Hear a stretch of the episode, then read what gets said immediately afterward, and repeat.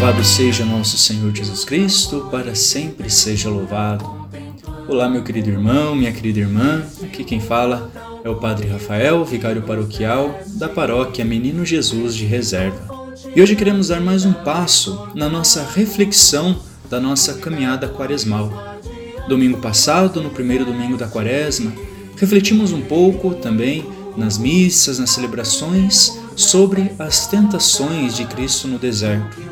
Cristo que é levado pelo Espírito Santo para o deserto, para o silêncio, para ali se reconhecer ainda mais e então poder realmente, depois de passar por tantas coisas, optar pela decisão de salvar a nossa humanidade. Nós também fomos conduzidos por esse processo de reconhecer no silêncio, no deserto do nosso coração, as nossas fraquezas, as nossas limitações, que são o lugar e o momento em que tantas vezes somos tentados pelo maligno. Mas hoje queremos dar um passo ainda maior na nossa caminhada quaresmal. Neste segundo domingo da quaresma, nós refletiremos sobre a transfiguração de Jesus lá no Monte Tabor. O que é essa transfiguração? Transfiguração nada mais é que Cristo que mostra aos seus discípulos todo o esplendor da sua glória, aquilo que ele realmente é, homem, mas Deus. Deus em toda a sua plenitude, Deus que reluz e brilha na escuridão do pecado, como podemos ver, né? Cristo que tem todas as suas vestes brancas e resplandecentes. É importante percebermos, Jesus sempre, em todas as situações na sua vida, nunca faz nada sem um momento especial. Quando vai chamar os apóstolos, ele reza, quando vai para outro lugar, reza, quando termina de fazer algo, ele sempre está em oração. E temos o princípio da vida pública de Jesus, quando ele vai iniciar o seu processo de anúncio do reino, ele se defronta com o batismo, ou seja, a regeneração do ser humano diante do pecado. É pelo batismo de Cristo que nos reconhecemos renascidos, renovados e livres da força do pecado.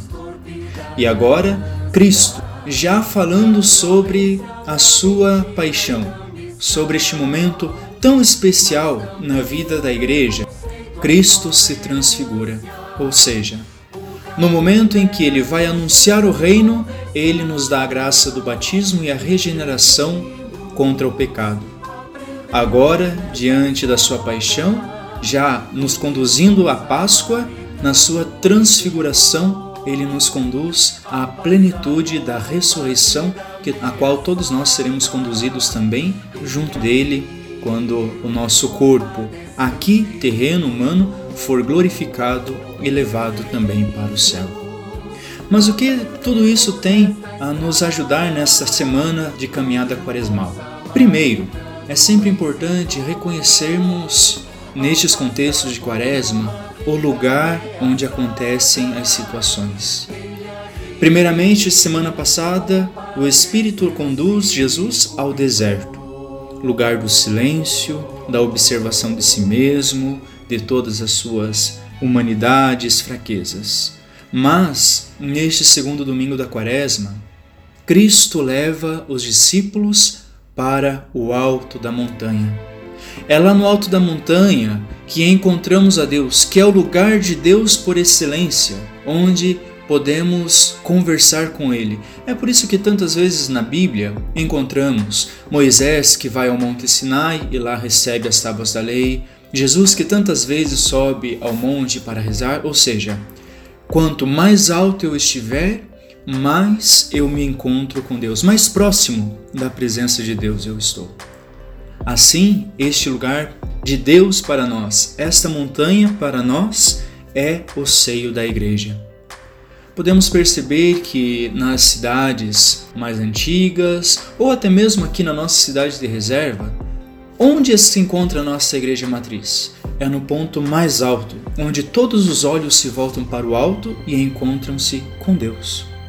É no se por um lado, no deserto, nos encontramos com a nossa fragilidade, com a nossa pequenez, com a nossa fraqueza, É na igreja, é no lugar de Deus, na montanha que temos como rocha, encontramos não só a nossa fraqueza, não só a nossa humanidade tantas vezes marcada pelo pecado, mas encontramos acima de tudo o divino que habita em nós. A marca de Deus que nos ama e nos reconhece. É na igreja que podemos ouvir a mesma frase que, com que os discípulos ouviram quando a voz diz sobre as nuvens que encobriam aquele lugar: Este é o meu filho amado, no qual eu pus todo o meu agrado. Nós, pelo batismo, fomos feitos filhos de Deus. Deus, ao olhar para nós dentro do seu templo, no aconchego da sua casa, também quer dizer para mim, para você, meu irmão: Eis o meu filho muito amado, no qual eu pus todo o meu agrado. Deus nos ama, Deus nos reconhece muito mais do que a pequenez da nossa humanidade, mas a centelha, o Verbo que também se faz presente em nós pelo nosso batismo e pela nossa vida. Mas algo muito mais interessante de podermos ver também neste Evangelho. Os discípulos sobem com Cristo até a montanha. Lá por um segundo eles querem fazer uma tenda e ficar lá, mas encontramos no final do Evangelho que eles descem. Cristo e os discípulos descem. Maravilhosa sensação de estarmos na casa de Deus, onde tantas vezes ali parece que esquecemos os nossos problemas, o nosso lugar não é apenas ali. Somos chamados a descer o monte, a sermos transfigurados na igreja, ou seja, entramos tantas vezes marcados, tantas vezes com fardos pesados pelos nossos pecados, pelas nossas tentações, pelas nossas fraquezas. Na celebração da Eucaristia, no lugar de Deus, no alto da montanha, somos chamados a converter-nos, a transfigurar aquilo que em nós é simplesmente humano a sermos totalmente de Deus e então descermos a montanha descermos e anunciarmos a Cristo glorioso, este mesmo Cristo que vai sofrer a sua paixão, mas ressuscitará. Somos chamados a anunciar a tantas pessoas que nos, nas suas casas, na sua vida, no seu cotidiano, que passam tantas vezes pela paixão, pelo Calvário, pela nossa experiência que isso não é o fim. Para todos aqueles que creem em Cristo, há a glória da ressurreição, para onde todos nós estamos caminhando e seremos levados pela glória de Deus. Que este Evangelho deste final de semana possa iluminar um pouco a nossa vida, reconhecendo que nós precisamos de Deus.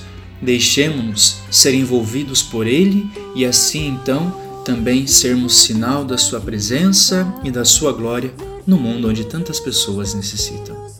Deus abençoe a você, meu irmão, uma ótima semana, uma ótima caminhada quaresmal e que Deus possa fortificar cada vez em nós a certeza de que Ele ressuscitará e nos levará junto com Ele. Ao passar por uma vida ameaçada, Ele a viu, compadeceu-se e cuidou.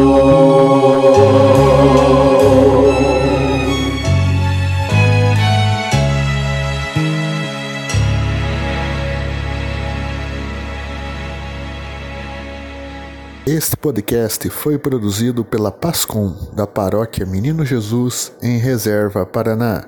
Produção: Padre Rafael Moreira. Edição: Alan Prodelic. Acompanhe outras informações em nossas redes sociais: Facebook, Twitter, Instagram, digitando arroba. Agora também os nossos podcasts estão disponíveis nas principais plataformas de música: Spotify, Deezer, Google Podcast, entre outras. Compartilhe com seus familiares e amigos